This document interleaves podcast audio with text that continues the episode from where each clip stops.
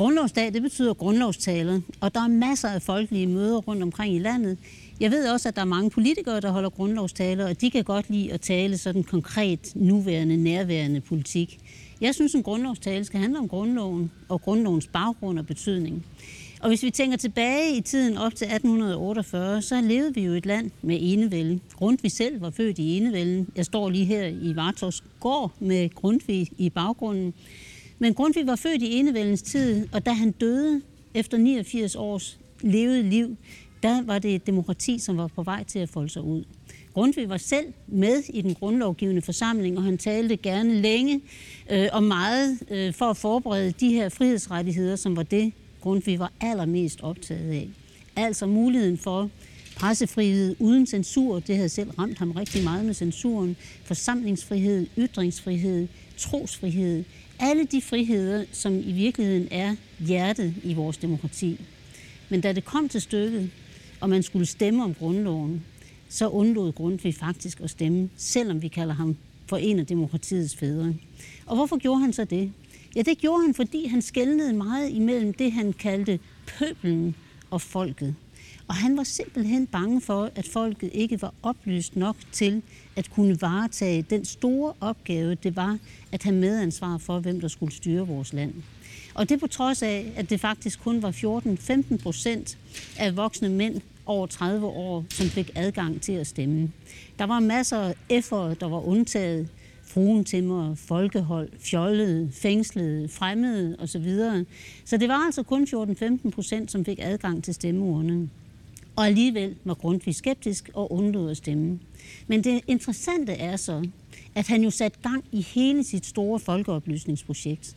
Og dermed blev slutningen af 1800-tallet nogle fantastisk rige år, hvor det, som er omdrejningspunktet for vores demokrati stadigvæk, langsomt begyndte at spire og folde sig ud.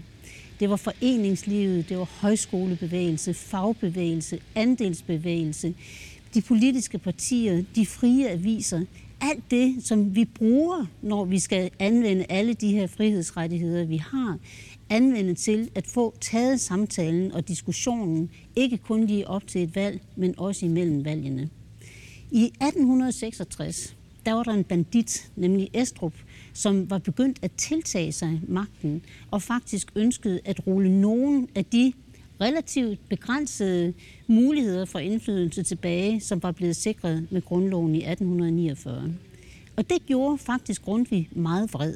Selvom han havde undladt at stemme for grundloven, så synes han alligevel, at det var for galt, at man allerede i 1866 skulle begynde at indskrænke den ret, som folket trods alt havde fået til at få indflydelse. Og derfor kom han ind igen i landstinget og gjorde, hvad han overhovedet kunne for at stemme imod den her nye grundlovsændring, som kom i 1866, som ville give landstinget, altså de privilegerede, mere magt end nu. Det lykkedes ikke, og selvom Grundtvig lagde sig på sine knæ foran kongen for at få kongen til at sørge for, at den her lov ikke blev gennemført, så lykkedes det faktisk ikke. Men alt det andet opbyggelige, som Grundtvig gik i gang med, altså højskolebevægelse, uddannelse, folkeoplysning, foreningsliv osv., det foldede sig ud i de kommende årtier. I 1915 der fik vi så endnu en ny grundlov, og det var den grundlov, som faktisk fjernede nogle af de her F-undtagelser, blandt andet for fruentimmerne og fattiglemmerne. så der fik kvinderne valgret.